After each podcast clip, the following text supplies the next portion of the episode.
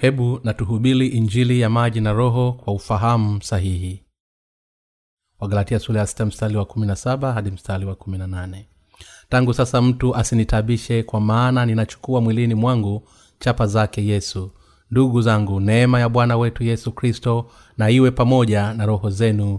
Amena mungu alisema wasimsumbue paulo katika sehemu ya mwisho ya wagalatia mtume paulo alisema haswa tangu sasa mtu asinitabishe kwa maana ninachukua mwilini mwangu chapa zake yesu. Wagalatia sula ya sita mstari wa kumi na saba. Alichomaanisha paulo hapa ni kwamba watu hawapaswi kujaribu kupokea ondoleo la dhambi kupitia imani yao batili wala kudai kuwa hawana dhambi.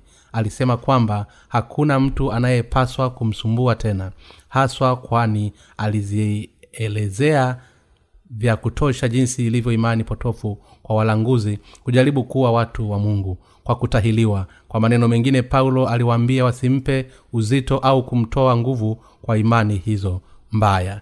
Je ni kweli mtume paulo alichanganyikiwa sana kwa kusema maneno kama haya? Wale ambao walimtesa mtume paulo zaidi hawakuwa wageni bali walikuwa watetezi wa kutahiliwa kimwili na wafuasi wa imani za kisheria miongoni mwa watendakazi na watakatifu waliomo ndani ya kanisa la mungu ambao walitesa roho ya paulo. Barua za paulo zinaonyesha waziwazi jinsi waasi walivyokuwa wakimtesa na kwa mwendelezo. Mara tu mtume paulo alipohubiri injili kwa mataifa na kuwafanya waamini kweli watetezi wa tohala waliharibu kazi yake kwa kuwaambia mnaweza kuwa wazao wa ibrahimu ikiwa tu mmetahiliwa walihubiri injili tofauti wakati paulo alipokuwa mbali na wafanya waumini wa mataifa mengine kutahiliwa katika miili yao. Na zaidi ya hayo wale waliotahiliwa kwa mwili walilaani ndugu zao wasiotahiliwa bila kugundua jinsi hii ilivyokuwa mbaya kwa injili ya mungu. Hao walanguzi waliishia kutenda kosa kubwa. Paulo alikuwa na huzuni kwa sababu ya watu hao na kuwaambia tangu sasa mtu yoyote asija akanisumbua alikuwa akisema usinisumbue na suala hili. Acha mizozo na kupoteza wakati wako kwa vitu visivyo na maana. Kwa kuwa mungu ametuokoa kutoka katika dhambi kupitia neema ya injili ya maji na roho. Yale unayopaswa kufanya ni kuamini tu ukweli huu na kuhubiri kwa uaminifu. Ni nini bado ninakosekana hapa? Kwamba unadai kwamba watakatifu lazima watahiliwe katika mwili badala ya moyo kwa sababu ya hawatajatailiwa usiniudhi tena na suala hili. Baadhi ya wakristo wamejidanganya. Wakati katika wakati huu pia bado kuna watu kama hao ambao wanawatesa watakatifu. Watu hawa sasa wanadai kwamba dhambi zao zinaondolewa kwa kufanya sala za toba. Wamejidanganya wenyewe wanaamini pia kuwa hawana dhambi hata wanaamini katika damu ya msalaba tu. Wakristo hawa hawajui injili ya maji na roho wala hawaamini na hawasalimisha katika hili neno la kweli la mungu. Lakini bado wanajiamini wenyewe kuwa hawana dhambi wakisema kwa upotofu kuwa bwana amewaokoa kutoka katika dhambi kwa kusulubiwa kumwaga damu yake na kufa msalabani. Na kuwashawishi wengine wengi kujidanganya kuamini kuwa wao hawana dhambi wananeneza injili ili isiyokamilika. Wakristo wa leo walio na imani ya kisheria wamejidanganya wenyewe kwa dhana potofu kuwa wameokolewa kutoka katika dhambi zao kuzidiwa na mhemko wao wenyewe na kutawaliwa na udanganyifu wao wenyewe. Wanaamini kwamba kwa kweli hawana dhambi. Kwa kifupi wanasisitiza kwa upofu kuwa hawana dhambi. Wanasema kuwa hawana dhambi kwa sababu yesu amewaokoa kutoka katika dhambi kwa kumwaga damu yake na kufa msalabani. Lakini hivi ndivyo ilivyo ni kweli kwamba wale wanaomwamini yesu vizuri hawana dhambi walakini ni wale tu ambao wanaamini kuwa yesu kristo alikuja duniani na ametuokoa sisi kutoka katika dhambi za ulimwengu kupitia injili ya maji na roho ambapo hawana dhambi. Basi hivi vipi kuhusu wale wanaoamini katika damu ya msalaba tu? Je dhambi zao pia zimefutwa kutoka mioyoni mwao? Hapana. Wale ambao wana imani ya aina hii wanajidanganya tu na dhambi dhahili inabaki mioyoni mwao. Wanamtesa mungu baba na yesu kristo na wanatesa kanisa la mungu na watakatifu wake ambao wana injiri ya kweli ya maji na roho. Wanaendelea kujidanganya bila hata kugundua kuwa ni kweli wanauawa watu ambao hawapaswi kufa na kuwaweka hai ambao hawapaswi kuwa hai. Ezekieli 13 mstari wa 19 imani yao haiwezi kuwa mbaya zaidi.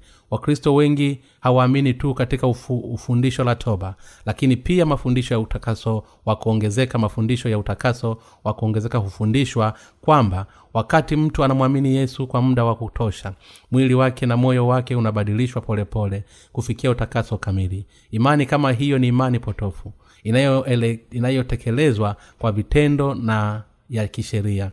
Ni kwa sababu watu hawa hawajui injili ya maji na roho kwamba wanaamini kwa upofu kuwa mungu amewachagua kwa sababu tu wanamwamini yesu. Hii yote siyo kitu zaidi ya imani ya ubinafsi ya udanganyifu. Kama vile waasi walivyomsumbua mtume paulo leo wafuasi wa imani hii ya imani wanasababisha shida ya kiroho kwa watumishi na watakatifu wa mungu je ni kazi gani ya haki ambayo yesu kristo alifanya alipokuja duniani? Kwa kubatizwa na yohana mbatizaji. Yesu alichukua dhambi zetu na alilipa malipo yote kwa kumwaga damu yake na kufa msalabani.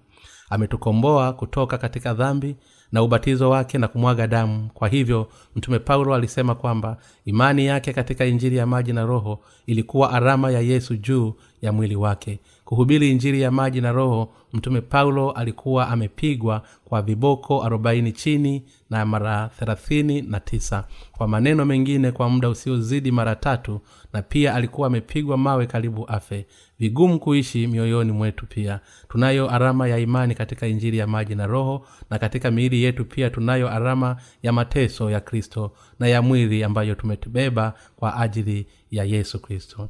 Walakini paulo alivumilia shida zaidi za kiroho kwa sababu ya waranguzi. Paulo alikuwa na arama ya imani akimwamini yesu aliyekuja na injili ya maji na roho. Mtume paulo alikuwa mtumishi wa kweli wa mungu kwa kuwa alikuwa na alama ya imani inayoonyesha kuwa alikufa kristo na yesu kristo na alifufuka pamoja na yesu kristo. Imani yake katika injili ya maji na roho ilimfanya akili wazi kuwa injili hii ndiyo ukweli pekee. Imani yake pia ilimfanya aishi kwa injili hii ya kweli bila kujali alikuwa na shida vipi kwa injili yake. Paulo alikuwa na alama kama hizo za imani. Ninapomaliza mahubiri yangu kwenye kitabu cha wagaratia ningependa kuweka wazi ujumbe wake wa msingi. Mtume paulo alishuhudia waziwazi uhalifu wa wale waliodai tunamweza kuwa watu wa mungu na kizazi cha ibrahimu ikiwa tutatahiliwa imani ya waliotahiliwa kati ya watakatifu wa galilaya siyo sahihi. Imani ya mtume paulo imenukuliwa kwa muhutasari katika wagalatia sura ya tatu mstari wa ishirina saba ambapo alisema maana ninyi nyote mliobatizwa katika kristo mmemvaa kristo. Kifungu hiki kutoka kwa wagalatia sura ya tatu mstari wa ishirina saba ni ushahidi wazi kabisa kwamba paulo aliamini na alishuhudia injili ya maji na roho. Hakuna mwingine isipokuwa hii ni injili ya kweli ambayo paulo aliamini kwa nini mtume paulo alitaja ubatizo ambao yesu aliupokea kutoka kwa yohana mbatizaji? Hivyo ni kwa sababu paulo aliamini katika injili ya maji na roho. Je inamaanisha nini kwa kifungu cha sisi kubatizwa katika kristo? Hii inamaanisha kuamini kwamba dhambi zetu kupitia kwa imani. Kwa kweli katika waraka wote wa paulo hatuwezi kupata maneno injili ya maji na roho halisi kama ilivyo ikiwa injili ya maji na roho imesemwa wazi ili kila mtu ajue. Kwa nini bibilia inasema kwamba injili hii ni siri ya kristo? Wakorosai sura ya nne mstari wa je mungu angefundisha injili ya maji na roho kwa wale wanaosimama kinyume chake? Kama ingekuwa wewe ungefungua chumba chako cha hazina kwa maadui zako? Bila shaka hapana. Mungu amefundisha injili ya maji na roho kwa wale wanaotii na kufuata neno lake. Lakini kwa wale ambao hawafanyi mungu ameficha injili hii wazi kabisa kama siri yake ya kiroho. Isaya sura ya sita mstari wa tisa hadi mstari wa kumi. Natumaini mahubili yangu ya kweli kwenye kitabu cha wagaratia yatatafasiliwa haraka iwezekanavyo na kutumika kama ushuhuda kwa watu wote ulimwenguni. Hivi karibuni hii ni kwa sababu kitabu cha wagalatia huonyesha waziwazi makosa ya waliotahiliwa. Na kwa kufanya hivyo inawawezesha wakristo kutambua jinsi fundisho la toba linaloonea katika ukristo wa leo ni baya sana. Injili iliyopewa ushuhuda na paulo ni injili ya maji na roho. Na injili hii pekee ndiyo ukweli. Kwa hivyo injili yoyote ile isipokuwa injili ya maji na roho ni injili tofauti. Wagalatia moja sura ya mstari wa sita hakuna mtu anayepaswa kuhubiri injili tofauti. Lakini licha ya hii wakristo wa leo wanahubiri injili tofauti wakisema mwamini yesu kwa njia yoyote ile kwa muda mrefu ukiamini kuwa yesu alimwaga damu yake na akafa msalabani kwa ajili ya dhambi zako ndipo mtafanywa watu wa mungu. Wanajaribu kupaka roho za watu na injili nusu na kuwafanya wamwamini yesu hata kama bado wanabaki wenye dhambi lakini watupwe motoni. Ni bora kwao wasihubiri injili yao kabisa kwani injili ninayoamini na kuhubiri ni injili ya uongo.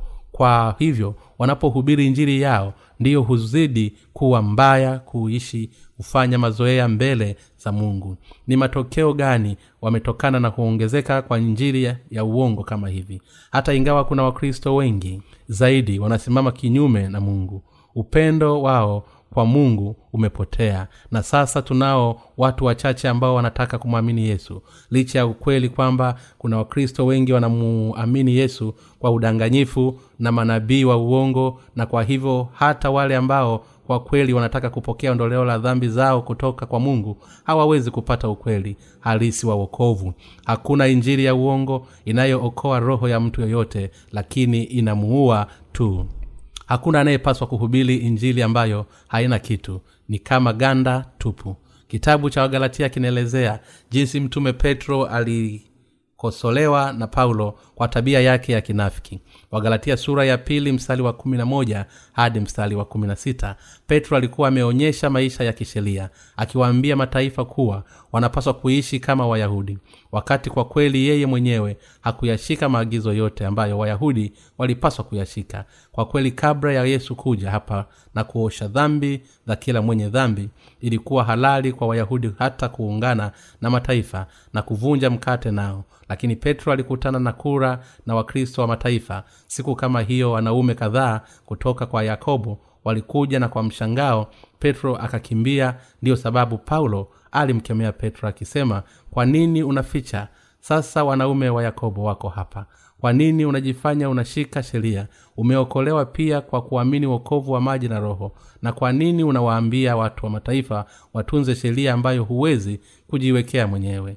Kwa inavyoonekana isingekuwa kwa mtume paulo watu wengi wangepitisha tu mafundisho ya waasi bila kugundua kuwa walikuwa wasiooshi kwa maneno mengine. Watu wengi hawakuwa na wazo kwamba mafundisho ya waasi walitukana injili ya maji na roho na kulitupa kanisa katika machafuko ya kiroho. Petro alikuwa mtu aliyeamini injili ya maji na roho akitangaza pia kuna kielelezo ambacho sasa kinatuokoa ni ubatizo. Walaka wa kwanza wa petro sura ya tatu mstari wa ishirina moja walakini hata kama aliamini katika ubatizo wa yesu bado alianguka. Kwa unafiki ukizingatia hii ni wazi kabisa kuwa watu wengi hawakuzingatia kabisa mapungufu ya imani ya kisheria.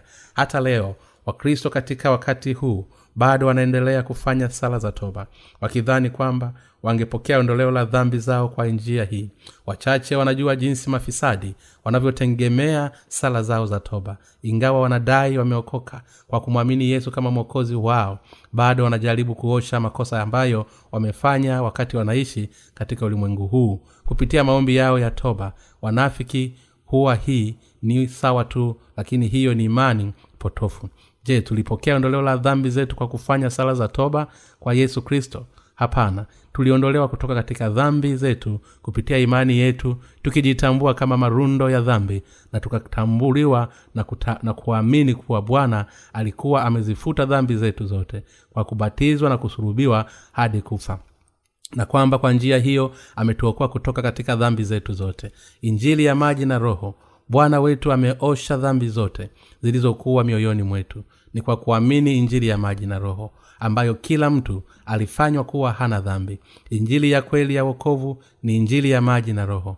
Kwa hivyo ni kwa nini dunia bado watu wanafikiria kwamba wanaweza kufuta dhambi zao kwa kufanya sala za toba? Hili si kitu zaidi ya wazo la kidini. Siyo imani halisi inayotokana na injili ya maji na roho bado unafikiria kwamba dhambi zako zimefutwa kupitia maombi yako ya toba? Lazima ufahamu kwamba ondoleo la dhambi haliwezi kupokelewa kupitia sala za toba. Walakini licha ya hili wakristo wengi hawatambui kuwa ni makosa kufanya sala za toba. Wanafikiria kuwa kwa sababu wanafanya maombi ya toba au wanavumilia maombi kama haya hii haimaanishi kuwa hawataweza kuokolewa kutoka katika dhambi. Kwa kweli lazima tutubu wakati wowote tunapofanya kitu kibaya tunapaswa kugeuza matendo yetu. Wakati tunapotambua dhambi zetu lakini hii ni tofauti sana na maisha ambayo hutegemea sala za toba. Je wenye haki waliozaliwa tena wanapaswa kufanya nini? Wanapotenda dhambi mbali na kumwomba mungu katika maombi yao ya toba ili yasamehe dhambi zao wazaliwe mara ya pili wanapaswa kufanya sala za kukili kukili dhambi zao kwa kuamini injili ya maji na roho na lazima wageuke kutoka katika makosa yao wakati wowote watakapotambua dhambi zao. Lakini ni ujinga sana kwa mtu kujaribu kuosha dhambi zake kwa kufanya sala za toba. Je unaona kuwa sala za toba zimetoka katika imani za kijinga na za kisheria? Je sasa unaelewa vizuri kuwa ni imani isiyo ya kweli kwa wanaojivinjari wa leo au wanasheria kujaribu kuosha dhambi zao kwa kufanya sala za toba wachache wanajua kuwa mtu hawezi kuosha dhambi zake kwa kufanya sala za toba. Kati ya wakristo laki moja labda kuna mmoja au wawili tu wanaojua hii. Hata ingawa wakristo wengine wana ujuzi huu bado itakuwa haina maana. Hii ni kwa sababu hawana njia nyingine mbadala ya kuosha dhambi zao na kutokubali kwao kunawarudisha kwenye sala zao za toba. Dhamili zao haziwezi kusaidia lakini kushitaki kwa dhambi zao na kwa hivyo hawawezi kuzichukia isipokuwa watafanya sala za toba. Wanaweza kuomba kwa mungu aa mungu nimefanya dhambi hii na hivyo naomba msamaha wako tafadhali nisamehe tena. Ikiwa utanisamehe kwa dhambi hii sitafanya dhambi kama hiyo tena. Imani ya aina hii ndiyo imani iliyoidhinishwa rasmi katika ukristo. Imani kama hiyo inatokana na ile inayoitwa mafundisho ya uadilifu. Ndiyo maana mtume paulo anatuambia kwamba ni makosa kujaribu kuosha dhambi kwa kutahiliwa mwili. Paulo alisema kuanzia sasa mtu asiangalie. Tunahitaji hapa kuelewa moyo wa paulo. Paulo alienda kusema hivi kwa sababu ilikuwa akisumbuka sana na wale waliotahiliwa. Imani hii ya kisheria imepita hadi sasa ikisababisha imani ya watu wengi kupotea kwa sababu hiyo.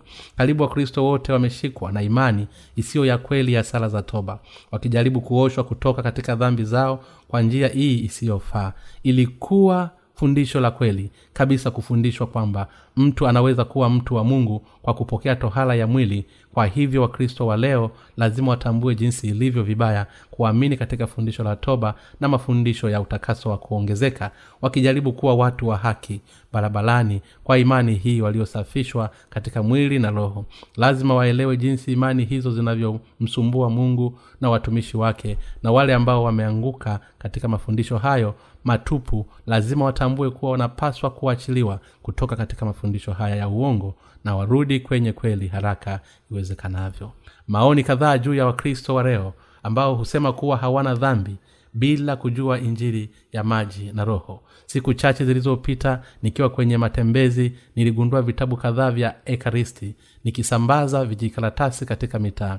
Nilichukua moja ya magazeti yao ya injili ya, ku, ya kuyasoma. Walibaini walibishana katika kichwa cha gazeti la injili kuwa mtu anaweza kuwa mtu mwadilifu bila dhambi ikiwa anamwamini yesu. Lakini nilikatishwa tamaa na yaliyomo.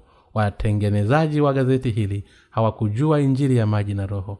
Nilihisi kuwa ingekuwa bora ikiwa injili kama hiyo haingekuwa imehubiriwa hata kidogo ingawa ni kweli kwamba mungu amezifuta dhambi zetu zote. Hii haimaanishi kwamba mtu yoyote anapaswa kudai kuwa hana dhambi bila ufahamu wa injili ya maji na roho. Hakuna dhambi za mtu zilizofutwa kwa kuamini kwa njia hii walakini licha ya hili hivi ndiyo jinsi wainjilisti waliamini na kuhubiri. Kwa sababu ukweli ni kwamba mungu amefuta dhambi za mwanadamu mara moja na kwa injili ya ukweli ya maji na roho ni muhimu kwetu kumjua yesu kristo kama mokozi ambaye amekuja na injili hii ya kweli na kuamini hivyo kwa mioyo yetu. Hapo ndipo tunapoweza kuwa watu wa mungu. Lakini tugundue na kuamini upendo wakuu wa ukweli ambao bwana amezifuta dhambi zetu na injili ya maji na roho. Wakati watu wakiwa hawajui injili ya ukweli ya maji na roho wanaamini kwamba yesu alifuta dhambi zetu pale msalabani. Ni sawa na kujinasibisha wenyewe kuamini udanganyifu wao wenyewe. Wainjilisti wanahubiri injili kila wakati wakisema kwamba yesu alifuta dhambi zetu msalabani. Wanasema kwamba kwa kuwa mungu alifuta dhambi zao zote msalabani peke yake wamefanywa kuwa wasio na dhambi. Ikiwa tu wanaamini katika ukweli huu madai yao yanaweza kuonekana kuwa ya kweli mwanzoni lakini ni mafisadi kabisa. Tunahitaji kutambua hapa kwamba kwa sababu tu wanajua matokeo ya injili hii haimaanishi kwamba dhambi zao zimefutwa. Kwa sababu wanabaki katika ujinga bila injili ya kweli ya maji na roho. Imani ambayo inatuokoa kutoka katika dhambi haifikiwi tu kwa kujibu jila la mwisho la uokovu lakini inatuhitaji pia kujua yaliyomo kwenye ukweli huu ili kupokea ondoleo la dhambi lazima mtu ajue yaliyomo ambayo yanaunda ukweli wa uokovu na matokeo yake bila kuelewa utaratibu wa ondoleo la dhambi. Kujua tu matokeo ya mwisho haimaanishi kuwa tunaweza kuokolewa. Yesu alisema na sisi sote tena mtaifahamu kweli nayo hiyo kweli itawaweka huru yohana sula ya 8 mstari wa 32 walakini wainjili wanahubiri kwamba watu wanaweza kuwa wasio na dhambi kwa kumwamini yesu bila kujua injili ya kweli ya maji na roho. Kwa hivyo hii inasikitisha sana.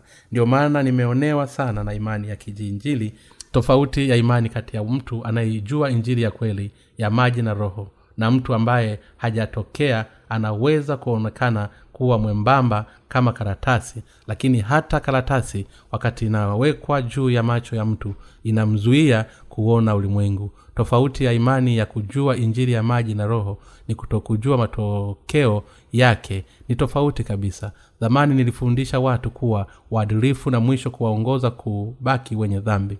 Matokeo yake ni makubwa kulingana na tofauti hii nyembamba kama karatasi unaweza kuona ulimwengu wote au kupofushwa kabisa. Hivi ndivyo tofauti ulivyo muhimu kulingana na ikiwa unajua au haujui injili ya kweli ya maji na roho. Yeyote anayehubiri injili lazima ajue ukweli wa injili ya maji na roho. Na ahubiri injili hii tu lazima aamini katika mfumo sahihi wa kweli unaotupeleka kwenye jibu sahihi ya kuwa tumeumbwa bila dhambi ikiwa tunamwamini yesu na kuhubiri injili ya maji na roho kama yaliyomo ndani ya kila mtu. Wale wote wanaodai wamesamehewa kutoka kwa dhambi zao zote bila hata kujua injili ya maji na roho wana imani ya uongo. Imani yao siyo sahihi kabisa. Wakati mungu amezifuta dhambi zetu kwa injili ya maji na roho ni vipi wale ambao hawajui, hawajui hata injili hii ya kweli wanaweza kuokolewa kutoka katika dhambi zao? Injili yao haina maana. Wanasema yeyote anayemwamini yesu hana dhambi akijaribu kunyonya watu kwa faida ya kifedha badala ya kufariji mioyo yao na uongo wao. Ni janga la kufadhaisha sana hilo. Roho zinapokuja makanisani manabii hawa wa uongo wanawashawishi kuamini kwamba wamepokea ondoleo la dhambi na kwa kufanya hivyo wananunua roho ambazo hazipaswi kufa baada ya kulemewa na dhambi zao wakati huu wote watu wanafurahi sana kusikia kwamba sasa wamefanywa hawana dhambi. Na kwa hivyo hawana msaada kabisa kabla ya udanganyifu kama huo. Mwambie mtu yoyote mwenye dhambi kuwa hana dhambi na kila mtu anayesikia hivi atafurahi sana. Wakati wahubiri wa injili ya uongo wanasema yesu alifuta dhambi zote kwa msalaba na kwa hivyo ingawa ilikuwa mwenye dhambi sasa huna dhambi. Basi wale wote wanaoteseka chini ya uzani wa dhambi watakuwa tu na furaha sana kusikia maneno haya bila kujali sababu na bila kujali au hawajui injili ya maji na roho. Kwa hivyo manabii wa uongo wanaongoza roho nyingi kukwama katika wavu, wavuti ya injili kudanganya huwaangamiza na kulisha miili yao mtu yeyote ambaye amesumbuliwa na dhambi huwa na furaha kusikia kuwa hasa hana dhambi. Walakini dhambi iko ndani ya moyo wa yeyote ambaye humwamini yesu bila kujua injili ya maji na roho. Bado licha ya hii wainjili bado wanaendelea kuwabadilisha watu kwa msisitizo wao wa upofu kuwa sasa hawana dhambi hata kama hawajui injili ya maji na roho. Wakati wote wanauliza kutaniko la kutoa shuda na kukuza kumtumikia bwana si muda mrefu uliopita dhehebu fulani la kiinjili huko korea limekopa uwanja mkubwa kufanya mkutano wa uamsho na kuteka watu uliendesha matangazo kwenye runinga na magazeti pia ili kushikilia tukio la aina hii. Matangazo pekee yake yangegharimu angarau dora laki mbili hadi dola laki tatu za kimarekani. Kwa hiyo wanapata pesa za aina gani wao hupunguza bajeti ya mkutano wao. Wakati wa manabii hawa wa uongo wanapowaambia tunamwomba watakatifu kushiriki katika huduma hii ya thamani hawawezi kusaidia lakini kushiriki michango midogo kuanzia popote kutoka dola elfu moja hadi dola elfu kumi. Na wale walio matajiri wanatoa dola mia elfu kadhaa baada ya kuteseka chini ya uzani wa dhambi. Wakati huu wote wakati wanasikia kwamba sasa hawana dhambi wanafurahi sana kwamba wanatoa sadaka kubwa kudumisha hisia zao.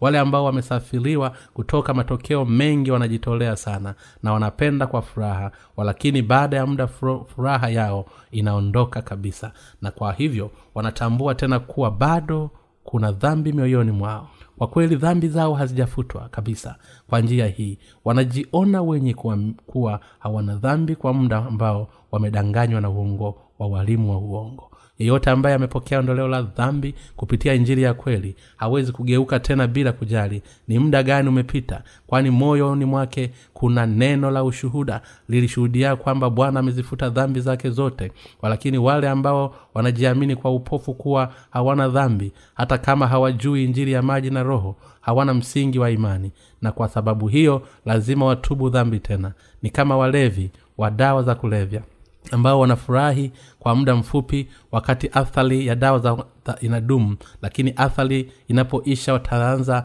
kuwa vibaya. Mara tu wakristo hawa wanapopoteza pesa zao kwa wachungaji wa makanisa kama haya wanakamatwa na hawa washirika. Lakini hata baada ya haya yote bado hawatambui kuwa wamedanganywa. Wanafikiria kuwa kosa lao ni kwamba wameachwa peke yao kwa sababu ya kutokufaulu kuishi maisha ya matakatifu ya kimungu. Ukristo huu wa ulimwengu huu ni kweli sio zaidi ya kikundi cha kidini. Bila injili bila kujali dhehebu lolote ndiyo maana shetani hutesa ukristo. Mtume paulo alikuwa na shida kwa sababu ya walanguzi. Walidai kuwa mtu anaweza kuwa hana dhambi bila kuamini katika injili ya kweli ya maji na roho. Walikuwa wakifanya madai yasiyokuwa na msingi wakisema kwamba watu wanaweza kuwa watoto wa mungu ikiwa wametahiliwa.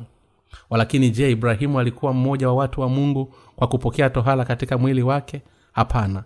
Ibrahimu alikuwa mmoja wa watu wa mungu kwa kuamini katika neno lake na ilikuwa kama arama yake kwamba alitahiliwa katika mwili. Kwa hivyo mtu yoyote ambaye amekuwa mtoto wa mungu ni mtu ambaye alipitisha dhambi zake kwa yesu kristo kwa kuamini injili ya maji na roho. Tohala ya kiroho inahusu kukata dhambi za moyo kwa kuamini injili ya kweli ya maji na roho. Hatupaswi kumsumbua mungu pamoja na watumishi. Mungu ametuokoa kupitia injili ya maji na roho walakini kuna wale ambao hata kama hawajui ukweli huu wanadai kwamba hakuna dhambi mioyoni mwao licha ya ukweli kwamba dhambi imewekwa makazi isipokuwa neno la kweli la injili ya maji na roho linashirikia moyo wa mtu. Hakuna dhambi ya mtu yoyote inayoweza kutoweka mbele za mungu. Mitume wote waliamini katika injili ya maji na roho. Mapenzi ya mungu ni kwa kila mtu kuokolewa kutoka katika dhambi zote kwa kuamini injili ya maji na roho walakini licha ya hili wakristo wa leo wanahubiri damu ya msalaba tu hata hawajui injili ya kweli. Sasa wamesimama kinyume na mapenzi ya mungu. Watu kama hawa wanaamini katika ukristo tu kama dini ya kidunia. Ukristo sio dini tu ni imani iliyowekwa kwenye ukweli wa injili ya maji na roho. Je ni wapi ushahidi unaopatikana kwamba tumepokea, tumepokea wokovu wa ondoleo la dhambi kwa kuamini injili ya maji na roho inapaswa kuwa ndani ya roho zetu mioyoni mwetu. Tunawezaje kusema kwamba tumeokolewa kutoka katika dhambi isipokuwa mioyoni mwetu? Inayo ushuhuda wa wokovu ambao umetokana na injili ya maji na roho. Hata ikiwa unajibu jibu mtu hana dhambi ikiwa anamwamini yesu ikiwa mioyo yetu bado inabaki na dhambi basi hii inamaanisha kuwa haujapata ondoleo la dhambi. Hiyo ni kwa sababu huwezi lakini kuendelea kufanya dhambi katika ulimwengu huu na ikiwa hauna ushuhuda wa wokovu uliofunuliwa katika injili ya maji na roho dhambi hizi zote hazipotei lakini huumiza mioyo yako daima. Basi haijalishi ni ngumu kiasi gani unaweza kujaribu kupata faraja kwa kujidanganya mwenyewe kwa kuamini kuwa hauna dhambi. Dhambi zako bado zinabaki katika dhamiri zako kufunga muda baada ya muda. Na hii inaweza kuimaanisha tu kuwa wewe bado ni mwenye dhambi. Mtu yoyote mwenye dhambi anawezaje kuwa mtakatifu? Yeye si mtakatifu lakini ni mkristo mwenye dhambi. Kuondolewa kwa dhambi zetu huja na neema ya mungu inapatikana katika injili ya maji na roho. Angalia imani ya mtume paulo neema ya bwana wetu yesu kristo na iwe pamoja na roho zenu. Amina. Wagalatia sura ya sita mstari wa kumi na nane. Neema ya wokovu wa yesu kristo ambaye ametuokoa kupitia injili ya maji na roho lazima iwe ndani ya mioyo yetu msingi wa wokovu wetu kutoka kwa dhambi hupatikana katika injili ya maji na roho. Sio katika fundisho lolote la kikristo ni kwa kujua injili ya maji na roho na kuamini kwa mioyo yetu ndiyo tunafikia wokovu wetu. Walakini licha ya hii watu wengi wanaendelea kumtesa yesu kristo haswa watu wenye wanaodai kumwamini yesu. Ni wapumbavu kiasi kwamba wanamsababisha ateseke. Ujumbe wa shukulani kwa uokovu unafika kutoka kote ulimwenguni kila siku. Leo mchungaji kutoka pelu alinitumia ujumbe wake. Alisema kuwa kama mchungaji alifikiria wakati huu wote kuwa ameokolewa lakini baada ya kusoma moja ya vitabu vyetu aligundua kuwa alikuwa akiamini vibaya na alisema katika barua yake kwamba alikumbaliana na sisi kwa moyo wote kwamba yesu alichukua dhambi za watu wote wa ulimwengu huo alipobatizwa akamwaga damu yake msalabani na kwa hivyo ameokoa kila mtu ulimwenguni kote. Alikuwa mkweli kwa kuandika ujumbe wake. Ni watu waaminifu kama hao ambao wameokolewa. Natumai nyinyi nyote mtamwamini mungu na utambuzi mkitambua jinsi ambavyo mnapaswa kuamini kumpendeza mungu na inamaanisha nini kuamini kulingana na mapenzi ya mungu. Kwetu kumwamini yesu sawasawa sawa na mapenzi ya mungu. Ni kuamini njiri ya kweli ya maji na roho. Na kwa hivyo kusamehewa kutoka kuwa dhambi zetu zote na kumtukuza mungu na tamani wa kristo wasigeuke na kuwa aina ya watu wanaomtesa mungu. Na yesu kristo ninatumaini kuwa kila mtu ulimwenguni kote atakuwa na imani inayompendeza mungu. Waumini wenzangu hebu tufikirie. Hapa ni watu wangapi kati ya wakristo katika wakati huu ambao kweli wanamtesa yesu watu hawa wanadai kuwa hawana dhambi wakati wanaamini katika damu ya msalaba tu. Hawajui au hawaamini injili ya maji na roho. Na bado wanasisitiza kwamba ikiwa mtu anamwamini yesu basi yeye hana dhambi bila masharti. Ni kweli hawa watu wanaomsumbua mungu lazima turekebishe watu kama hao. Ni watakatifu tu ndio wanaojua ukweli wa injili ya maji na roho ambao wanaweza kuathirisha wote huko kolea na ulimwenguni kote. Ni kati ya wakristo tunaoona watu wengi wakimsumbua yesu kwa kuwa bwana ametuokoa kupitia injili ya maji na roho ndiyo tunayopaswa kuamini. Na bado watu wengi wanaamini kulingana na mawazo yao ili kumsumbua yesu watu kama hao lazima wageuke kutoka katika imani potofu. Lazima watubu hii haina kwa haimaanishi kwamba wanapaswa kufanya sala za toba lakini wanapaswa kugeuka kutoka katika njia yao mbaya ya imani. Neno toba ni meshaton kwa kiyunani ambayo inamaanisha kugeuka au kubadilisha moyo. Hii ndiyo toba husema tu samahani siyo toba. Kufanya sala za toba ni kutamka kwa maneno tu kusema thamahani mungu ametupa baraka nyingi sisi. Tunaoamini njiri ya maji na roho. Na kwa neema ya mungu ambayo tumeweza kufanikiwa sana katika kipindi kifupi tumeweza kufanya hizi hizi kwa sababu mungu ametupa hekima akatusaidia na ametubariki. Ikiwa ni juu ya kueneza injili au kuunga mkono huduma hii kila kazi imepatikana kwa neema ya mungu. Sasa sisi ambao tumepokea ondoleo la dhambi zetu tunalo jukumu la kueneza injiri hii ya mungu kwa furaha kwa wengine kama mungu ametuokoa na ingawa hatujakamilika ni furaha kwetu kutenda kazi ya mungu na ni wale ambao wako tayari kutumikia kazi ya injili. Hatutawahi kuuliza chochote kutoka kwa mtu yoyote anayechukulia kazi ya mungu kama mzigo mzito kukasilisha au kuda, kugandamiza. Na kwa hivyo usijali sisemi kwamba kuna watu kama hawa katika kanisa letu lakini ninasema kwamba kazi ya mungu inapaswa kufanywa kwa hiari yako mwenyewe na kwa furaha wakati mwingine ninakuambia ufanye kazi lakini mimi hufanya hivyo kwa sababu kwangu na kwako ni sawa. Hatuwezi kuweka imani yetu bali sisi tunafanya kazi ya mungu. Wakati waadirifu hawatekelezi kazi ya mungu huishia kujishughulisha na kitu kisicho wazi kabisa na mioyo yao huharibika na kuwa michafu sana. Mioyo yao ingekuwa kitu cha kuchukiza ambacho mungu hawezi kutumia. Ndiyo maana kupitia kanisa bwana wetu hutupa kazi ya kufanya ili tumtumikie wakati tukitunza mioyo yetu. Ikiwa kwa nafasi yoyote kuna mtu ambaye anataka kusema nipe uhuru kuhusu kazi aliyopewa basi sema waziwazi kwangu watu kama hao sio lazima wafanye kazi. Hata kati ya wana mawaziri wetu na wafanyakazi ikiwa kuna mtu hataki kufanya kazi basi namwambia asifanye kazi. Hiyo ndiyo sela ya kanisa letu. Sisi tunapendekeza kwamba wale ambao wamekaa hapa ni kama hivi lakini kile kilicho wazi ni kwamba hakuna mtu ambaye amekuwa mtakatifu anayepaswa kufanya kazi ya bwana kinyume na mapenzi yake au kwa nguvu. Badala yake kazi ya mungu lazima ifanyike kwa hiari na ina imani. Na wale tu ambao wamezingatia wame wenyewe waliichunguza ili kuona ni nini kilicho sawa na kile kinachofaa na kuweka akili zao juu yake. Ikiwa tutaamua kufanya kazi ya mungu tunapaswa kufanya kazi kwa imani kwa hiari yetu na ndipo mungu atakubali kila kitu tunachofanya katika kumtumikia.